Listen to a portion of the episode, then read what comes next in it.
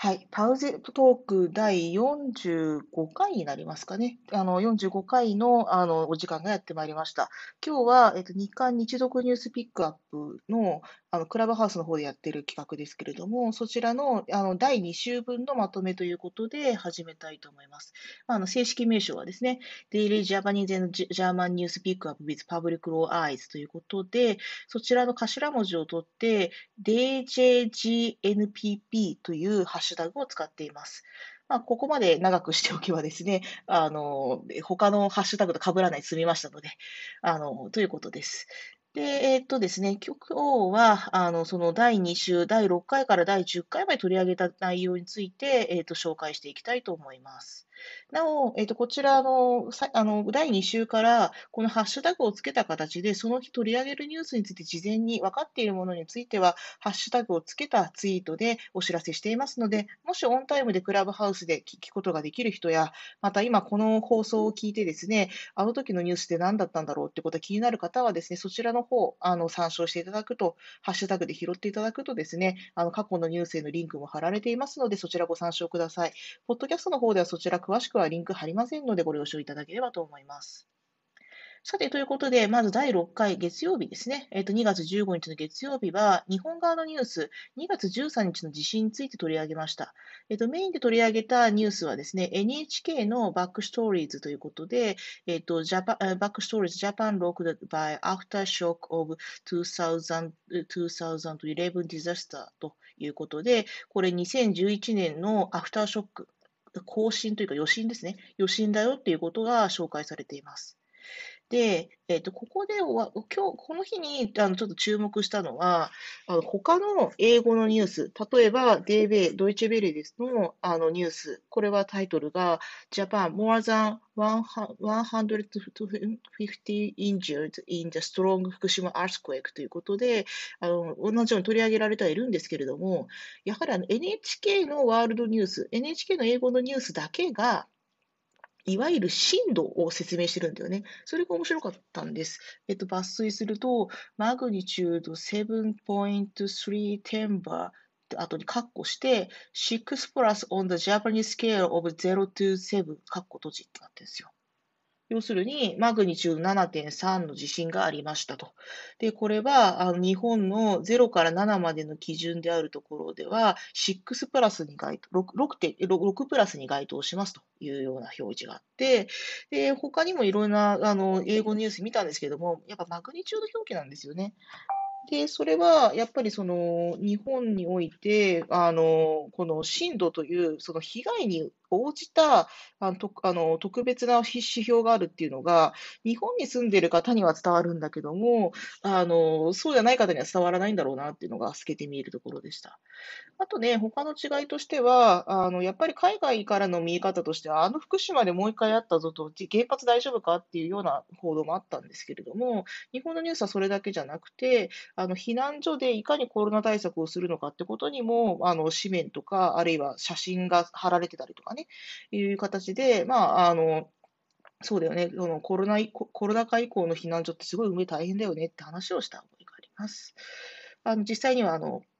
あのテントが張られててね、四角いテントが張られてて、まあ、プライバシー確保っていうのもあるけれども、やはり感染症対策っていう面でも、今までの避難所が良くなかったって言われてますので、まあ、あのそういうのがあの改善されたということであります。本当にギリギリだったみたいですね。あの、ちょっと前にそういう避難所テントを購入してたおかげで、今回使えたということのようです。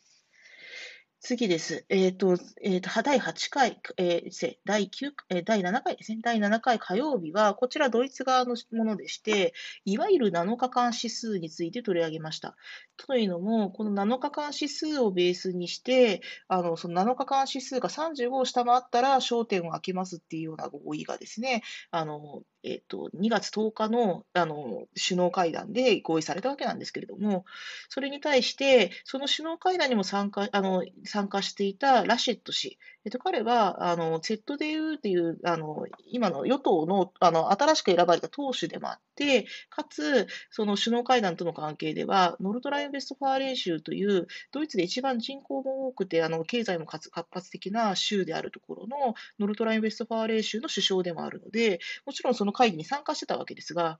ただ、ラシェット氏は、あのこの35を下回ったらお店を開けるっていう、その数字、この数字だけにあの着目するのはどうなんだっもっといろんなこと、いろんな損害を考えなきゃいけないですよねっていうようなことを言ったと。これがやはりあの、実は今日、今週のドイツのトップニュースなんじゃないかな。うん、という感じです。要するに、まあ、あのドイツはその10日の会議で、あのこのロックダウンを、まあ、少なくとも3月のとあの3月の上旬まで続けるというふうに決めたんですけれども、じゃあ、再オープンに向けての指標っていうのが、本当に使い物になるのかというのが問題になったわけです。この7日間指数っていうのが、いわゆる人口10万人あたりの過去7日間の新規感染者数でして、でそれがあの11月に改正された感染症予防法でも、その規制をする、規制を緩めるの,、まあその域値として、インシデントとして使われていると。だから今、ドイツではインシデンツって言っただけで、これを指すぐらいに、まあ、あの有名なというかあの、すごい重要な数値なわけなんですけれども、他方で、その数値というのは、11月改正までの試験でできているもんだから、12月の後半以降の、いわゆるその変異ウイルスの知見というのは全然入ってないわけですよね。だから、それとの、そう、あの、あの、比例性というか、変異ウイルスを防がないと、本当にすぐまた再再拡大しちゃうっていう、今の状況に本当に即しているのかっていう、慎重論からも批判されるし、このラシェット氏のように、本当にその通知だけでいいんですかっていうような、もっと別の損害とかも含めて考えなきゃいけないんじゃないですかっていう、多分彼は拡大、あの、えっ、ー、と、緩和論だと思うんだけども、の方からも批判されるし、そもそも論として、その指標のもとになっている新規感染者数の検査って、今、そんなに頻繁に過去ほどやってるんでしょうかって疑問もあるというのが、あの、この日の内容でした。そうしたらですね、次の日、えっ、ー、と、8日、えっ、ー、と、えっ、ー、と、17日の水曜日のトップニュースは、ある意味その検査数って本当に大丈夫なんでしょうかって疑問に答えるような内容になっておりました。えっ、と、これは、あの、ドイツの連邦政府の、えっ、と、保健省大臣がツイッターで語ったところによると、3月1日から迅速検査をあの無料提供するようにしますよと。いうことだったんですけれども、で、これ、まあ、迅速検査、ドイツ語でシュネルテスト。まあ、英語に訳すとラピッドテストだと思うんですけども、あの、それについてだったんですが、これ新聞記事読むだけだと、このシュネルテストっていうのが何を指すのか、ちょっといまいちよくわかんなかったんですね。わかんないなーなんて言いながら、あの、連邦保健省のサイトを見たらですね、あの、その日ちょうど更新されてて、でその更新された中から、あのどのようにこの迅速検査は機能するのか、作用するのかっていう、まあ、質問 Q&A 項目があって、そこを見ると、この迅速検査というのは、あのそのえーと、職員、訓練された職員がやるテストなんだけれども、比較的早く結果が出るものをことを指しているようであり、それとは区別される形で、あのゼルプストテスト、えーとその自分でやるテストもう今、承認手続き始めてるから待っててねみたいな内容が書いてあったっていうことをですね、でこちらのツイッターの方でも、あのその抜き書きしてですね、あの地区語訳をしましたので、もし関心がある方がいればそちらをご覧ください。で、こういう形で、まあ、その、どうしてもね、報道だけだと、これ何のこと言ってんだろうとか、その、ツイッターだけだと、結局何を意味してるんだろうという難しいときはですね、どうしてもその、その後の後追い取材というか、その後発表された公式を見ないと分かりませんので、あの、この番組ではなるべく、その時に私も一緒に、その、オンタイムで勉強するような形でやっています。なので、ちょっとアーカイブをそのまま残すのはあんまり適切ではないという思ってるんですけれども、他方で、まあ、そういう、あの、一日一回ね、ちゃんとニュースを追っかけて、しかもエビデンス込みで話をするっていう訓練をするっていう意味では、まあ、うまくいってるのかなという気がしております。そう、いきなり訳したが大変だったね。次。はい。2月18日のあの第9回はですね、じゃあ日本の話を見ましょうということで、この日は日本のニュースを2つ取り上げました。で本当はね、トップニュースはもう1個あって、あのいわゆるそのオリンピックの組織委員会の会長に橋本聖子氏が選ばれたっていう話があのトップニュースだったんだけれども、そのトップニュースに隠れているニュースをあえて取り上げました。で一つが、日本でようやくワクチンがあの接種開始されたっていうニュースで、こちらはあのフランクフルト・アイルドマイ・サイトゥングでも、あの実は第1面から落ちちゃってたんだけども、第2面で結構大きめに取り上げられていたので、そちらを紹介しました。結構ね、日本のニュースが1面とか2面に来ることってそんなに多くないんですよ。だから地震についても実は、あの、まあ、タイミングが悪かったというか、あの、ど土曜日だったせいもあって、あの、実はトップニュースとかってなってないんですけれども、あとまあ、幸い人的被害が少なかったってこともあるかもしれないですけどね。でも、この、ようやく日本がワクチン接種始めたよねみたいな話は、まあ、やや否定的な論、批判的な論調で取り上げられていました。で、こちらで、え、ー、と、まあ、その、あの英語の記事を見たと。で、もう一つが、これはその日本の人もあんまり取り上げられてないってし あの言ってたので、ちょっと逆に心配だったんですけれども、菅首相の、え菅首相の長男の、あの、あの、えっ、ー、と、サテラあの、衛星サテライト放送会社かな？の、あの、社あの社員であるところの、あの、長男の方が、えーと、その違法に接待をしたのではないかという疑惑が、まあ、文春オンラインがね、すっぱ抜いて、週刊文春がすっぱ抜いて、で、国会でやっぱそれが議論になったと。で、一回、その、えっ、ー、と、そういう記憶がないって言って言ってたんだけれども、あの、文春ってさ、文春法って一発じゃないんですよ、大体。大体二発目があって、一周目でね、その、この疑惑が出て、それに対して当事者が適当な弁明をすると、その適当な弁明を覆すような証拠が大抵二発目で出てくるんですが、今回もそうだったみたいで、その、そういう、その、あってたけれども、それは懇親会であって、そういう、あの、あの政策そのものについて、放送行政そのものについて話した記憶はないっていうこう答弁してたら、まさにそれ喋ってる音声が出てきちゃったって話で、でそれは、これはどういうことなんだってことで国会が紛糾し、野党議員がそのすごい追及したもんで、国会が止まっちゃったっていう、まあ、そういうニュースがあの NHK のワールドニュースでも取り上げられたので、そちらを取り上げたということです。いや、これさ、ほぼ同じ日にあの森首相のあの、あ森元首相の発言があったから、みんなさ、なんかそっちに話取られちゃってるけど、これもよっぽどですよね。うん、っていう話をしたんですよね。うん。で、次、えっ、と、最後、第10回目ですけれども、最後はですね、ちょっとこの、この日は、なんか日本もドイツも、一回取り上げたことがあるニュースが大きかったものですから、ちょっと視点を変えて、えっ、と、クラブハウスそのものについてのニュースを取り上げました。まあ、視点を変えてというか、まあ、どちらかというと、この番組全体のサブタイトルについている、With Public Law Eyes のパブリックの中ね、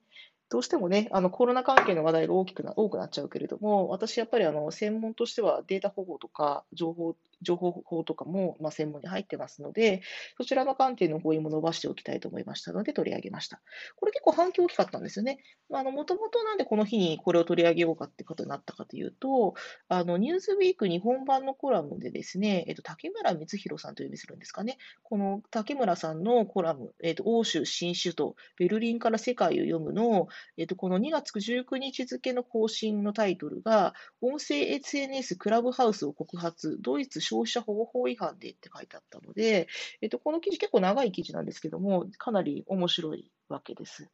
で、えっと、ただ、えっと、結構ね、私がその裏取りというか、あの、この竹村さんがどんなニュース見て、あの、書いたのかなっていうのを探っていくと実は面白かったので、あの、この竹村さんがおそらくこれを参照した、参照したんだろうなと思う記事をいくつか紹介したというわけです。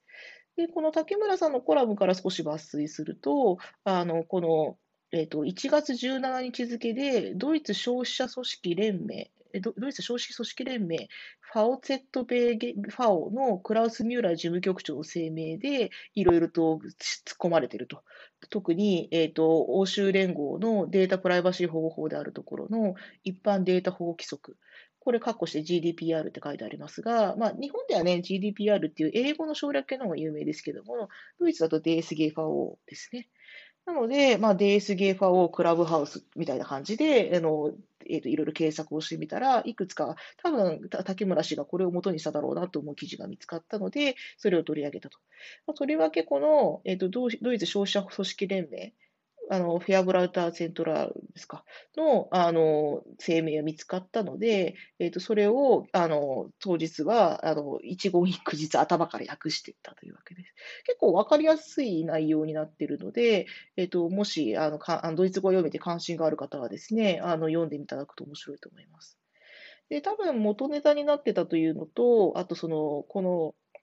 あの、この番組の第1回でクラブハウスで始めるよって言った時に、あの、ドイツ側の友人の一人が、クラブハウスってこの間、えっ、と、政治家がちょっとやらかして話題になってよねみたいなこと言ってたので、あれって結局何だったんだろうっていうのが気になりまして、それも調べてみたら、あの、サイトオンラインの1月26日の記事で、あの、2つの内容が紹介されてて、1つが、あの、この消費者保護団体がなあの声明の前に、そもそも論として、あの、ドイツの州と連邦にはそれぞれデータ保護法を守らせるための監督機関があるんですけど、その監督機関の長の会合をあの全員が集まっている会合のトップをやっている、あのでまあ、その会合はデータ保護会議っていうんですが、そのデータ保護会議の議長が、やっぱクラブハウスやばいんじゃないかみたいなことをあのコメントしてたっていう部分と、もう一つは、その友達が紹介してた、ある政治家がクラブハウス内でうっかり、あの連邦首相、州首相会議内の悪行を喋っちゃったと。まあ、その連邦首相州首相の会議で、いわゆるそのロックダウンの内容を決めるあの会議ですよ。あの会議があんまりにも長いから、暇でスマホゲームしてましたとか、メルケルヘンって、メルケルヘンっていうメル言ってたんですね。メルケル首相をちゃん付けで呼んでたとかって言ったら、すごい延長したらしくて、それでなんかドイツでもクラブハウスってそういうのあるんだみたいな話題になったみたいな感じであの言ってたので、だからね、このクラブハウスが一気に注目されたのが、日本でのね、あの流行のきっかけはなんか、あの日本人、日本の電話番号向けの招待システムのバグが治ったのを、あの感度のいい人が見つけたタイミングだからってことらしいんですが、ドイツでどういう形で流行ったのかはちょっとまだよく分かってないんですけども、少なくともこのスキャンダルとの間でかなり話題に上ったのは上ったみたいですね。うん。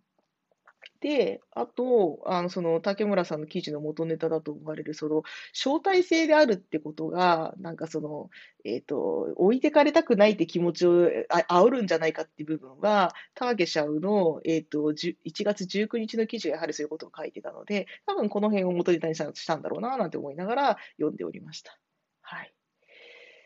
で、えっと、ついでに、えっと、その時にはですね、せっかくまあドイツでそういう専門で勉強しているので、誰か知り合い記事書いてないかなと思ったら、あの、シテファン・ヘッセルっていう名前のあの弁護士さんが実は友達でいるんですけども、彼の事務所ってすごいデータ方向に強い事務所で、と特にトップのあのあの弁護士さんのカルロ・ピルスさんあの、カルロ・ピル博士弁護士と2人で協調で、クラブハウスをもし企業が使おうとするにはどんなことを GDPR との関係で気をつけなきゃいけないのかみたいなことをあの書いてる記事もあったので、そちらも紹介した次第です。えーと、これについてはあのハッシュタグ付きツイートはしてないんですけれども、やっぱりこれあのありがたかったのがあの、英語版とドイツ語版がちょうど両方あったので、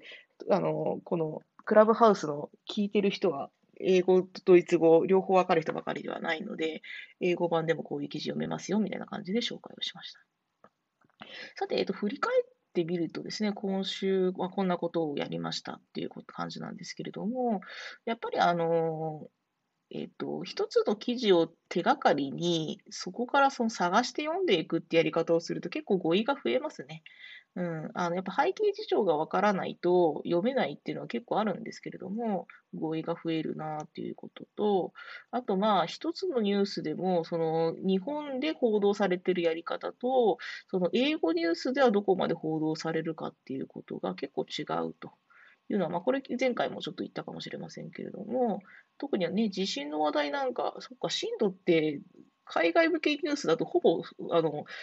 報道されないよね、そりゃそうだよねと。他方で、その NHK ニュースのあのトップ画像には、そのマグニチュードの絵じゃなくて、いわゆる我々が見慣れて、日本人が見慣れているあの震度の表示が各地域にパパパパパってなってる絵が出るわけですよ。でも、それを説明なしに見せちゃうと、え、これマグニチュードなの？何なの？ってなるので、マグニチュードはそんな場所によって違うわけないでしょっていう誤解を招くので、ちゃんとその記事内で、この6プラスっていうのは、震度に基づく表示ですよってことが分かるようにしてたということですね。まあ、だからね、その、まあね、我々がそのドイツのね、詳しい話知らないと同じような意味で、日本に、日本に住んでない人あの外国の方は、日本の震度のことよく知らないので、なんかそういう感じでフォローアップをしてるんだなっていうことが分かりました。